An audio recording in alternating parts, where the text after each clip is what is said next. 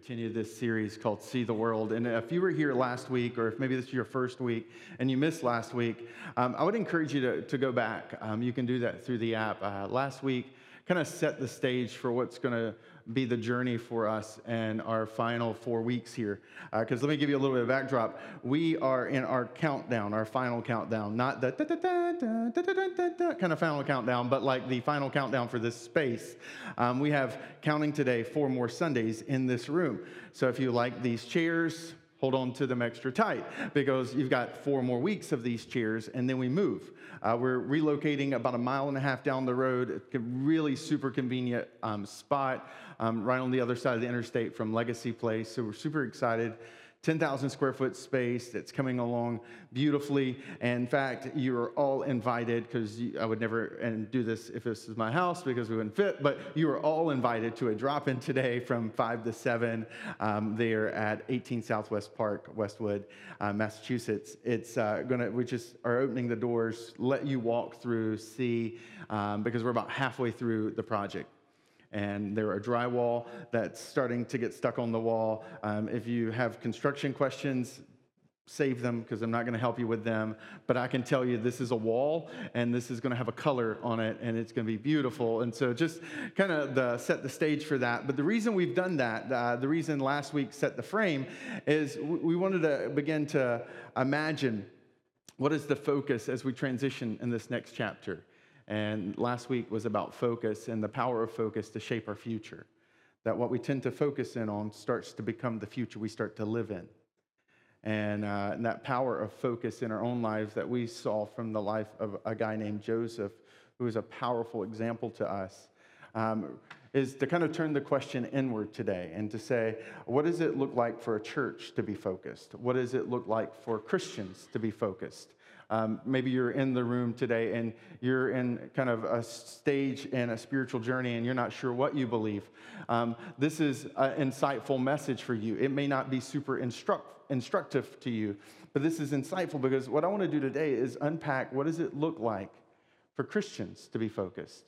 Um, I grew up coaching soccer, and I think soccer um, is a great way of capturing the power of focus. I have coached everything from three year olds to high school um, kids. And when you start coaching with the younger kids, uh, it's all about focus. It's all about teaching them how to control their focus. Because if you've ever seen a group of three, four, five year olds playing soccer, you know what it looks like for humans to, to look like an amoeba, right? It's wherever the ball is, everyone on the field is around that ball. It doesn't matter what side, it doesn't matter if it's out of bounds. All the kids are just running around wherever the ball happens to go. And part of the training is like, all right, let's focus on your position. You have a space, you have a home, set up residence there, live there, invite people in, but do not chase the ball. And then you start to have to change their focus around this other thing that there is a good goal and then there is a bad goal that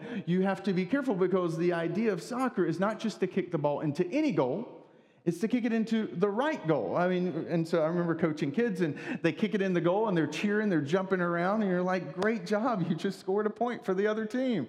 Way to go. You don't say that out loud, but you're like, I've got to lead them there because at a certain point, that starts to violate the heart of the game. Right? It's all about controlling their focus because they've got it, it's just on the wrong thing. And as you have done anything in life, you realize that it's not just soccer where our focus can get um, distracted or our focus can drift off. And we end up focusing on things that are lesser important things that start to crowd out and we start to ignore the actual important things in life. And for Christians, I think especially, we can fall prey to that same reality. And as we move into this next season, as a church, as a people, what is to kind of capture our focus? What's meant to, to be that most important thing that is demonstrated? And fo- fortunately for us, Jesus, um, who is the founder of Christianity and is the, the bedrock of this thing called the church, um, he spoke words specifically to the focus of the church that it's kind of helpful to understand Jesus and his context is he spends about 33 years on planet Earth alive. Uh, if you were to take the timeline, the first 30 years of his life is, is, a little bit of a black hole. We know that he, he grows up. We see a couple moments in his childhood, but he grows up and he probably is a carpenter slash masoner uh, with his family business, doing what most Jewish boys would have done at the time. He is religiously schooled in the same way that other religious um, the other way Jewish boys would have been at the time. But around age 30, something significant happens. He shows up where a crowd is gathered with a preacher speaking, and that preacher points to him, baptizes him, and tells everyone in the world there's something special about this guy. And that's the birth of this thing that we now call Christianity. And for three years from that moment, Jesus begins to speak and teach and travel and heal and perform miraculous deeds. And everyone in the known world, like everyone in those communities in the nation of Israel, starts to travel to him. They start to, to hear about him. He is a celebrity, he's a big deal. And he starts to gather not just a crowd, but he also starts to gather some enemies. And the final week of his life is known in kind of religious circles as the Passion Week because it sets the stage for what happens at the end of that week, where he's crucified on a cross, uh, a Roman capital punishment at the time that was excruciating. And then three days later, the very foundation of the Christian faith, the actual, the one thing that if you remove it, all of Christ- Christianity falls away, the resurrection happens. And Jesus walks out of a grave, the only man who's ever in history been killed, and then said, By the way, uh, before you kill me, three days from now, you set your watch by this, I'm walking out. Right? I am moving on up. I am coming out. It's going to happen. Only one who's ever done that. And Jesus does it. And because he predicts his death and then actually predicts his resurrection and then follows through, naturally people start to gather around him because I would probably gather around someone if they predicted their death and then predicted their resurrection and then it happened. And so this thing gathering around him becomes the church. And in, in the course of his life, there is four biographies written about him. Matthew, Mark, Luke, and John. They're, serve as the bedrock of the, what you call the Christian Bible, the New Testament. And Matthew is an interesting guy. Matthew is one of the first biographies you get to in the New Testament. Matthew is a guy who is incredibly successful. He's incredibly um, focused. He's a man who understands details. He's essentially a government contract employee, specifically in accounting. So he's a man who knows how to pay attention to spreadsheets and details and nuances. And Matthew is incredibly wealthy. The, the business sector he's working in is paying off really well. And then one day he meets Jesus. And Jesus says, Matthew, come follow me. What you're doing is not satisfying you what you're doing is not fulfilling you. There's more to life than what you're experiencing. And Matthew walks away from it all. He leaves it and he starts to follow Jesus. And one of Matthew's greatest contributions to history is that he writes with that attention to detail that you would find with any great accountant the life and the message and the words and the miracles of Jesus. And Matthew spends a pretty significant portion of his book um, focused in on some major speeches Jesus does. And one of the last speeches Jesus does, just a few days before he dies, is what I want to go to today. I'm setting the backdrop because I want you to understand why Jesus is going to sound so passionate. Why, on the surface, when you first read this, it's going to be confusing, but you can tell that it's kind of harsh is because Jesus is about three days from being crucified. The reason he's going to be crucified is there's a group of religious leaders, there's a group of men who are scheming and plotting how to kill him. And a few days before he dies, he finds himself in the presence of the very men who are going to crucify him, the very men who are going to scheme to derail him. And in that moment, Jesus knows this is a teaching moment for these 12 guys who've been following him. That these guys who've, this crowd, these men and women who've been walking behind Jesus, they're getting ready to be entrusted with something called the church. And Jesus wants to make sure that they don't fall into the same trap that the religious leaders of the day fell into. Jesus understands that there is something subtle about the human condition where we tend to drift from the important and our focus drifts to the unimportant. And he wants to make sure that the church doesn't fall into the same trap, into the same ditch that the current religious structures of the day has. And so in Matthew 23, in just two simple verses, um, I want us to focus our attention on that so that we as a church can be better focused in our attention in the next season.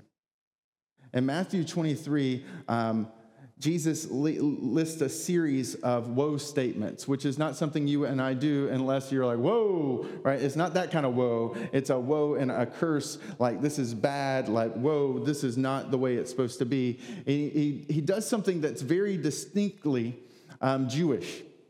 So that's why when you read this passage, you're going to say, I don't know if I'm tracking along with what's being said. This is Jesus, who is not just a miracle worker, but he's also incredibly brilliant. He's a rabbi, he's a teacher, and he understands something. So what he does is he gives a series of seven woes. And, and I don't want to bog down in the seven different woes because Jesus actually does something that's common in his day. He, he essentially makes uh, an argument sandwich.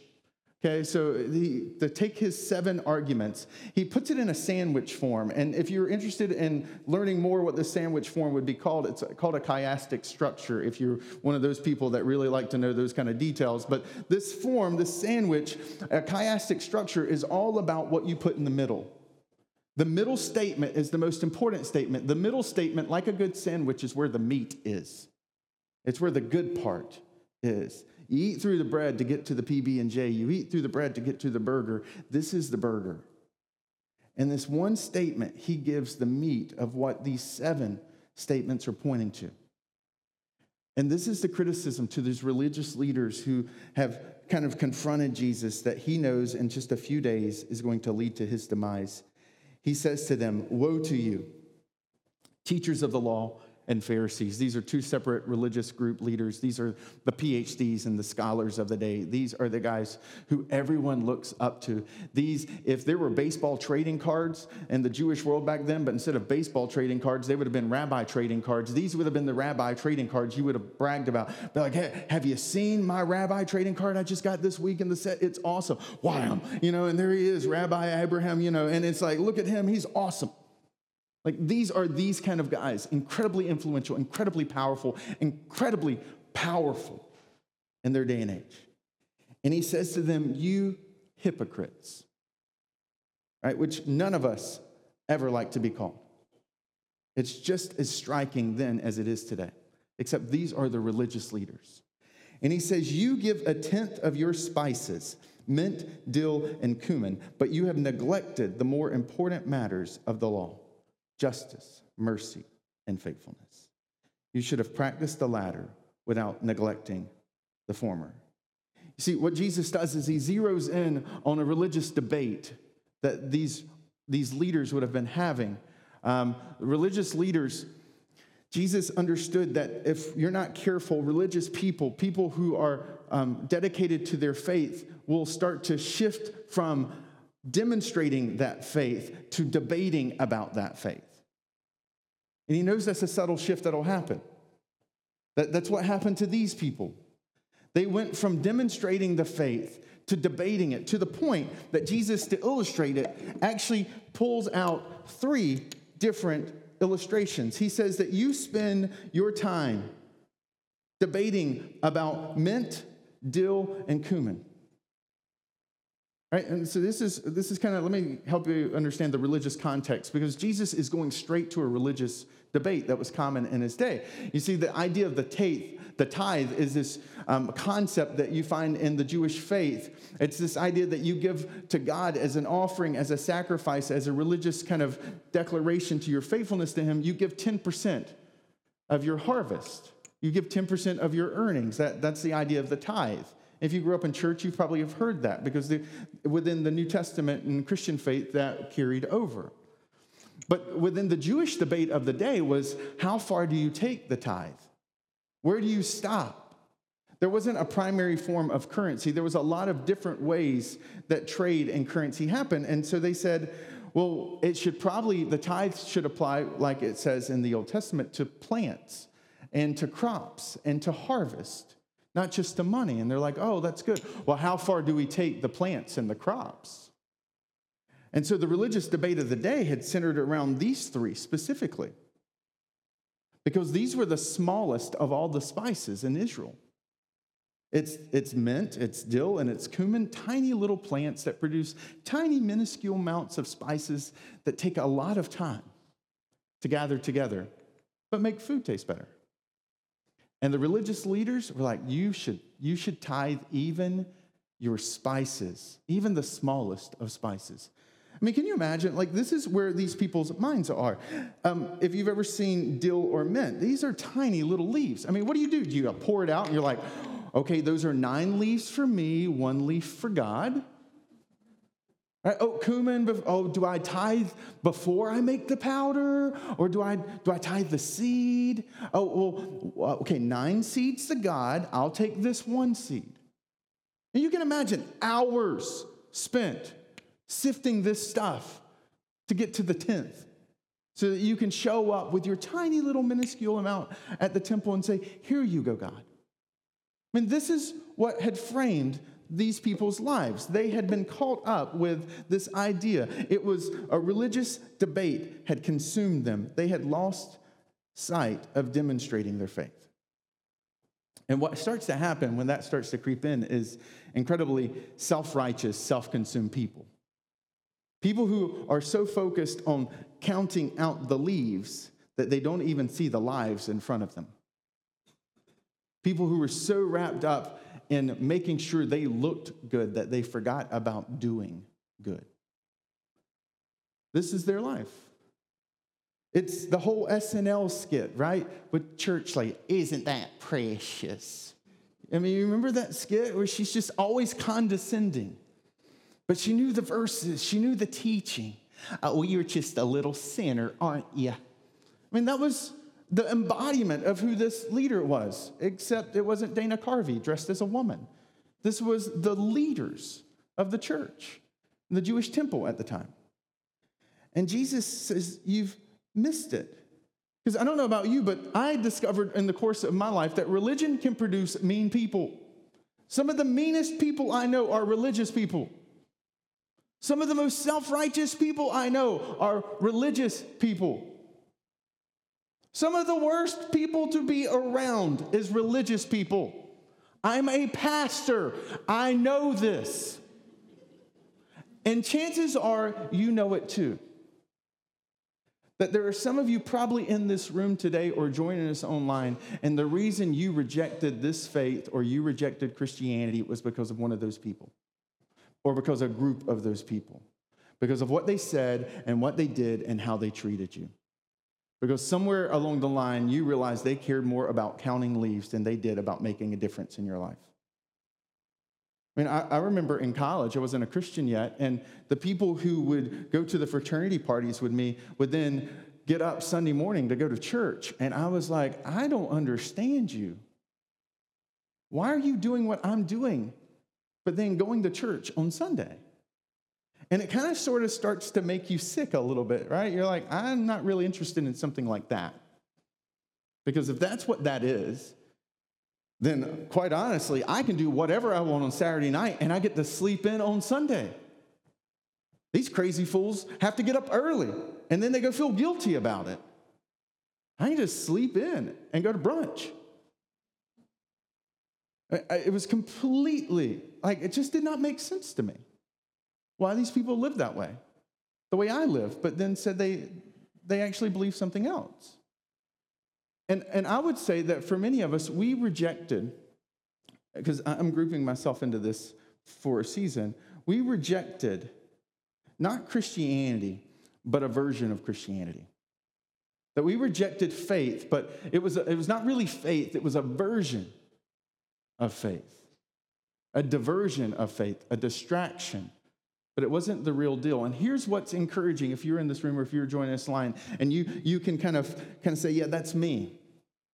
Then you're in good company because Jesus rejected that version too. Here he is speaking to the most powerful religious, religious leaders of the day, and he says, I am not interested in what you guys are doing. And he's wanting to make the point to the ones who are with him that this can happen if you're not careful, that you can start to be distracted in debates about faith instead of demonstrating your faith.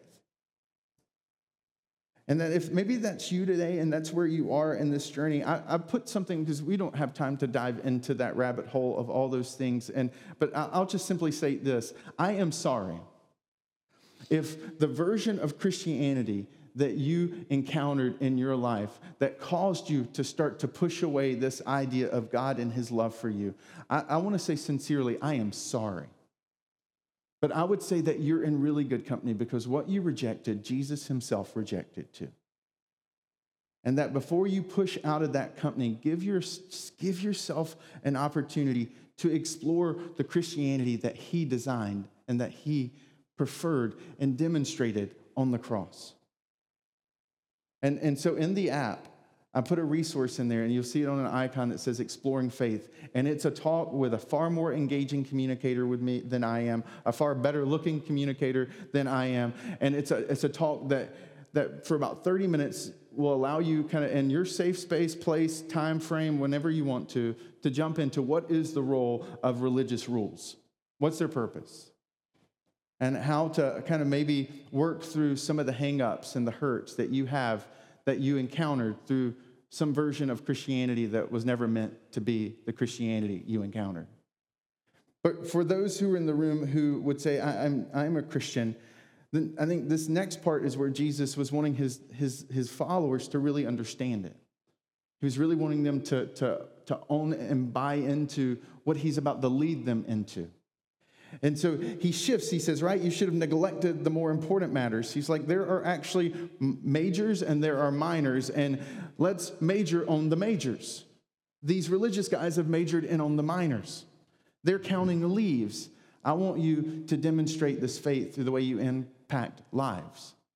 And he says it's focused on justice, love, and faithfulness. One of the ways that we say that around Encounter Church is we believe love does. We say love does frequently. It's one of our mantras because it's the very heartbeat mantra of God Himself. But a few days after Jesus says these words, He knows He's about to embody love, mercy, faithfulness, and justice on the cross. He knows He's about to demonstrate what He's just said, where He ends up giving up His very life. He's not counting out a tenth of it, He gives all of it to give hope and to bring forgiveness and redemption and wholeness and peace and joy to our innermost parts, to give us peace that surpasses all circumstances, to give us joy that can, can encounter and transform even the darkest storms of life. He knows he's about to do that, and that his example is the backdrop of this explanation. It's what drives us that as Christians, we are, we believe love does because we've been loved. We serve because we've been served. We forgive because we've been forgiven. That that is the very bedrock. We take our cues on what to do from what Jesus did. And he's, he knows he's saying all this, and in three days, he's going to demonstrate it. And, and this is so real. The lesson is so raw for the people who are sitting there listening to him. I think for me, where I saw this start to flesh out, I said that in, in college I was not a Christian. And between my sophomore and junior year, this summer, um, I ended up becoming one. I was processing through a lot of things, looking at a lot of different questions and doubts. I'm a bit of a nerd. I was reading a lot of theoretical physics stuff at the time. And so my mind was starting to think about God more. Because if you ever want to think about God, even if you're not sure about God, you spend time thinking about theoretical physics. And you'll have a headache and you'll start to wonder where where is all this stuff come from? Like, you know, I had friends, because my undergrad was in biochem, that had friends that were like, oh, well, what about the Big Bang? And what about evolution? And I'm like, hold up, I think you're missing the point. Right? Whenever a Big Bang happens, people always ask, who was behind it? Like, you're missing the, the most important moment. Before the Big Bang, bang, what happened? And theoretical physics pushes you there. And my brain was, I'm really sincerely, as a college student, wrestling over these deep thoughts. I don't know why, but I was. And in, in, in, the process of that journey, God starts to do something, and I start to meet Christians that weren't like these religious leaders, but they were like the people that I thought this is what Christians are supposed to look like. And God began to do something in my life that I don't have time to get into right now, but it, it transformed me. And I, I stepped over a line. I'm like, this is this is what I believe. And God did something inside of me, and it was this incredible journey. But I was broken.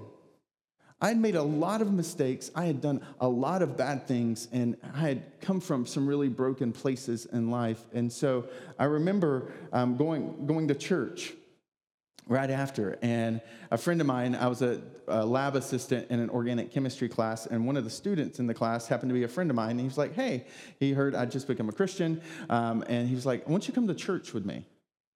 And I'm like, Okay. So I go to church with him, and his like teacher, he was, it was a college group. There was like 150 plus kids at this thing, and the college teacher happened to be there early, and Josh introduced me to him, and his name was Rick, and he's like, "Chris, this is Rick. Rick, this is Chris." And um, I've I've shared a lot about Rick Milne and his different ways he impacted my life, but I want to tell you of the first part of the story that. That day, Rick and I talked for a few minutes, and he was like, Hey, can I take you to lunch someday? And I was like, yeah, I'd love to. I'm a college student. Like, of course. I mean, I, I eat ramen noodles. Like, if you're going to actually have real food, heck to the yes, man, where? And so he, um, he says, hey, meet me down at this restaurant. And it was this really nice restaurant. And I was like, I hope he's paying because I can't afford that. And so we go, and this is like really nice restaurant. And we sit down, and he starts to ask me questions about my life. And I start to kind of ask him questions, but he's like really zeroed in. And it's like two hours goes by. Two hours of this lunch goes by. And I see the bill and I'm like, that is a big bill, right? And, and he was like, before he pays it, he says, hey, we've been sitting here for two hours. The way that um, this waitress makes her money is through serving people. And we've taken a lot of her time. He's like, so I just want you to see why I'm doing this. But this, we need to honor her. She's working, and we could really hurt her if we're not wise. And so he drops the biggest tip I'd ever seen on the table. And I'm like, what? Are you selling drugs? You know, like, where's that coming from?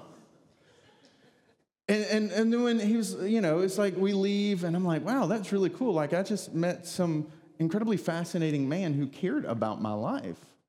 And over the course of the next six months, eight months, he would ask me questions. We'd have more conversations. And then, and I, I, didn't, I didn't grow up with a father, so you have to realize this is really starting to become meaningful for me. And he says, Hey, how about we start having breakfast? Talk about life, talk about, you know, anything you want to talk about, but let's just start meeting for breakfast. And I'm like, okay, what time? And he's like, 6 a.m. And I'm like, good gracious, man, what's your problem? 6 a.m.? But I didn't know at the time. You see, Rick Milne was one of our nation's most successful eye surgeons. He was a multimillionaire who, at the time, was given about 70% of what he made away to good causes around the world.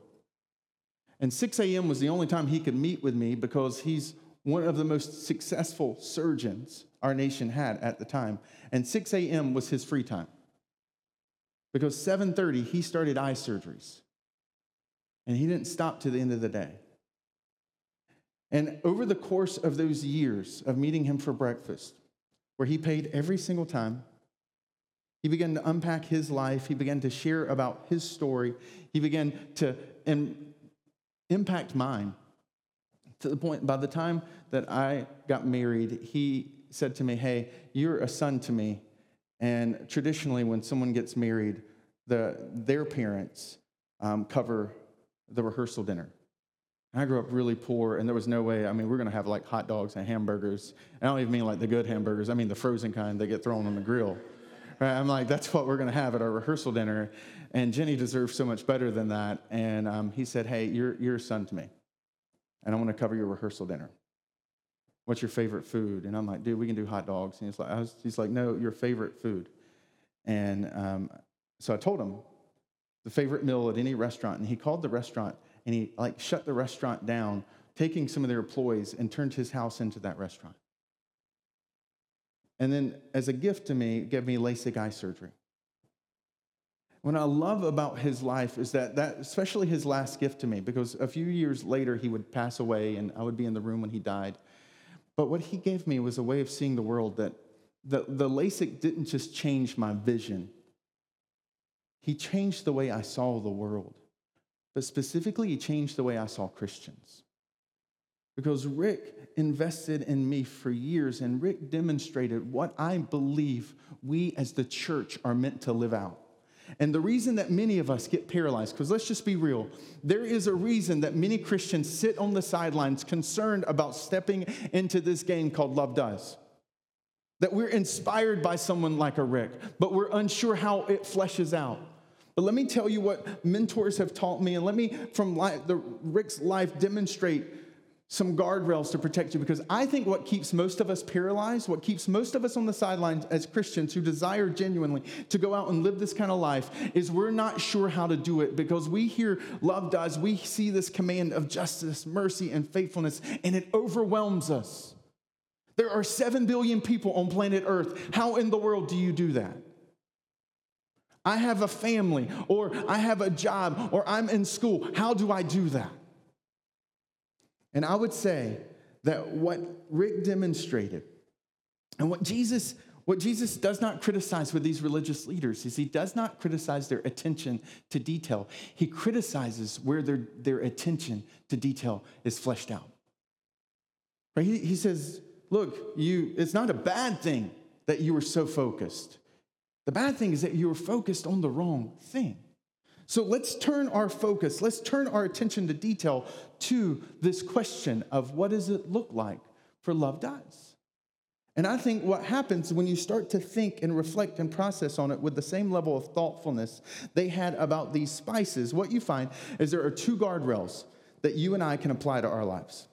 The first is this is that we should do for someone what we wish we could do for everyone.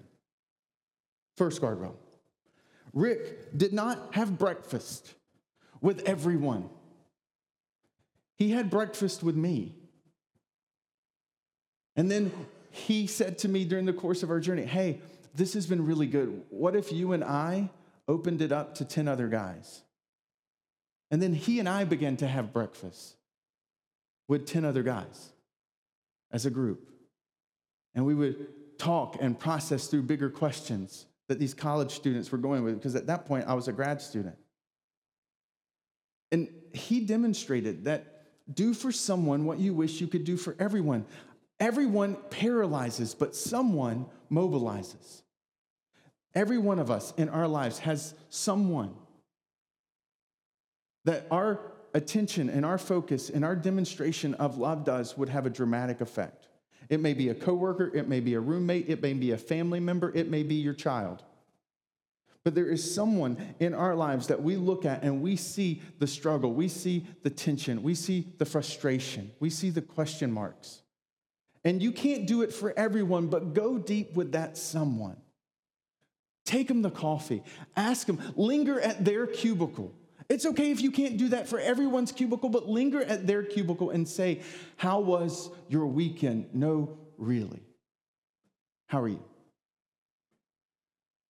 Someone, not everyone, is the first guardrail. And the second guardrail that I think protects us on this side because that answers the who question, but the what question.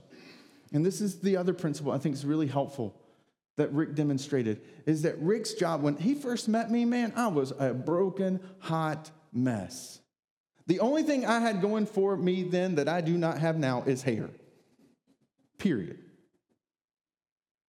And Rick, I am so grateful that Rick did not step into my life with the, with the belief that he had to fill my cup, that he had to meet all my needs. Rick stepped into his life and with a realization, practicing this second guardrail, that his job was not to fill my cup, it was just to empty his. I got this much time, I got this much wisdom, I got this much experience, I've got this much struggle, and he would pour out of his life every single week into mine. And it may, it, it was not going to fill me. But his job was not to fill me and to meet all my needs. Let's just be honest. Sometimes when you walk by someone who's homeless, or you watch a news story and you see what happened last night in London, you can stare at those problems and think they are way too big. What could my one thing do? Or, or he or she or their marriage is so broken. What could, what could we do for them? But our job is not to fill up their cup. Our job is to empty our own. And when you're willing to step into someone's life, the way you wish you could do for everyone, and pour out of who you are, not try to fill up who they are. God starts to meet you in that, and incredible things start to happen. Because a people who are focused on demonstrating their faith starts to see their faith transform. Not just their lives, but the lives of people around them. And that's what happened to me. That I'm not just preaching a really good or even a confusing Bible passage. I am telling you what I have experienced from a man whose life reflected a life that was focused on the right thing. Which is why I think through those years, God began to, to grab hold of me because I've spent enough time in ministry now that I've seen the struggle and how easy it is to shift into debates about religious conversations and miss demonstrating our faith. In verse 24, you see Jesus say this very weird line that, on the surface, like everything we just said, does not make sense. He says that it's easy. He says, You blind guides, you strain out a gnat, but you swallow a camel. I don't know the last time you've said that, but I know the last time I said that, and that was just right now. That's not something I say regularly. But what Jesus is doing, this is where I love Matthew, right? He said Matthew was this accountant. And if anybody's got an accountant in their lives, they know how focused and how detailed and how analytical them spreadsheets. They got spreadsheets about their spreadsheets, spreadsheets. And this is Matthew. Matthew writes this in the common, the, the common like uh, government language of the day, which is Greek. This is what official documents are being written in in this area. It's Greek. It's the kind of that common language for the nation. But the common language Jesus speaks in Israel is Aramaic, which is a completely different language than Greek. And Jesus uses a phrase in Aramaic that, that Matthew makes sure he captures, even though it does not make sense. You say uh, in Aramaic, the difference between gnat and camel is gamal and gamal. This is really like it's just a difference of one sound.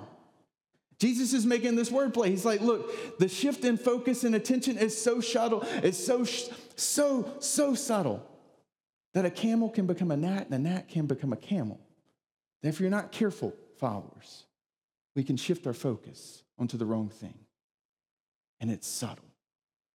And Matthew is like, oh, that's good. But Matthew catches it in Aramaic and then writes it in Greek. Like he's so focused on what Jesus says that he even potentially confuses us through the translation because he wants to make sure he gets Jesus' words exactly right. And for a church, as, a, a, as as the pastor of this church and as part of a team that dreamed about what this church become, this has been our heartbeat. We believe love does. It's why we've given away over $125,000 since we started less than two years ago to this community and making a difference in this community and to around the world. Because we believe love does. We believe that our lives should be leveraged to reflect the love that God has for us. It's the reason we do community events. It's the reason 500 people are already registered for a community event in this month because that's who we are, because that's who He was.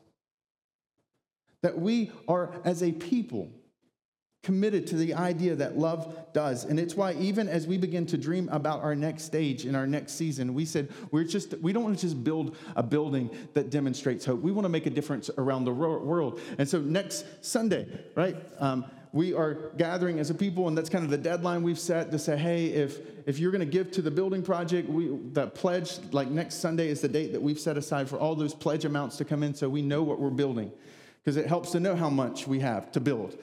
And, and we were like, look, we don't just build a building, we want to provide hope. And so, inside of what we produced that tells you about it, you see how we're committed to making room for hope here, there, and everywhere. But what's not in here, because we wanted it to be a secret, so shh, is that part of what we're raising, part of what we're all individually pouring out, is going to be so that we can make a generous, a generous gift to the school. That even though they kicked us out, we're not mad about it. We want to leave this place better than how we found it. And so as we leave out, we're going to make a donation to them, but they don't know yet. So shh. Okay? But it's not just making a difference here. We said we want to make a difference there. We have a, a connection with a phenomenal young couple who whose lives are currently being poured out in Guatemala. They're foster parents, and they're part of a, a ministry in Guatemala that where they're fostering teenage girls who have babies, who've been rescued out of the slave trade. And they're teaching these girls the, the life skills so that they don't go back into the trade where they were rescued from. And they're helping them learn how to become mothers, even though they're still kids themselves. And part of what we're going to pour out is pouring out on what God's doing in them and the love that they're demonstrating. And then, like probably many of you, our hearts have been broken by the Syrian refugee crisis, and we don't think it's a political issue. I'm not trying to get political, it's a people issue. There are tens of thousands of kids who've lost their lives and been scattered all around this world. And so, part of what we're pouring out as you pour in is to engage with a, a, group and a ministry that is not just providing basic necessities of life, of the water and the food and these tent cities, but it's also to come in and set up educational structures because one day that war is going to end, and these kids, when they return to the rubble, they have to have skills and knowledge and education and experience to, to rebuild their homeland. And so we're going to be pouring out into this ministry who's helping set up schools and resource centers inside tent cities scattered around the world. Because even as a church stepping into a new building, we didn't just want to build walls and halls, we wanted to rebuild lives too. Because at the end of the day, we believe love does. And we believe that what God demonstrated to us, we're to step out and demonstrate to others. And that's why there is someone in your life that you can start to become the one that you wish you could become to everyone. And that in the midst of beginning to engage them, that you can begin to pour out of who you are, not try to fill up who they are. And that if we as a people begin to practice and do that, then what we will find is that we will step into something far grander and bigger than any of us could ever accomplish on our own and see God do extraordinary things through our lives individually and through the life of the church collectively. Let's pray. God, thank you. Thank you for the hope and the love that you demonstrate to us. Thank you for the fact that we love because we've been loved, that we demonstrate what's been demonstrated. And so, even as we respond and sing today, as we wrap up in our time, I pray that you would bring to mind perhaps the one in our lives that um, should become the someone that we step into their lives. And that you would begin to bring to mind the ways that we can pour out from our cup into theirs.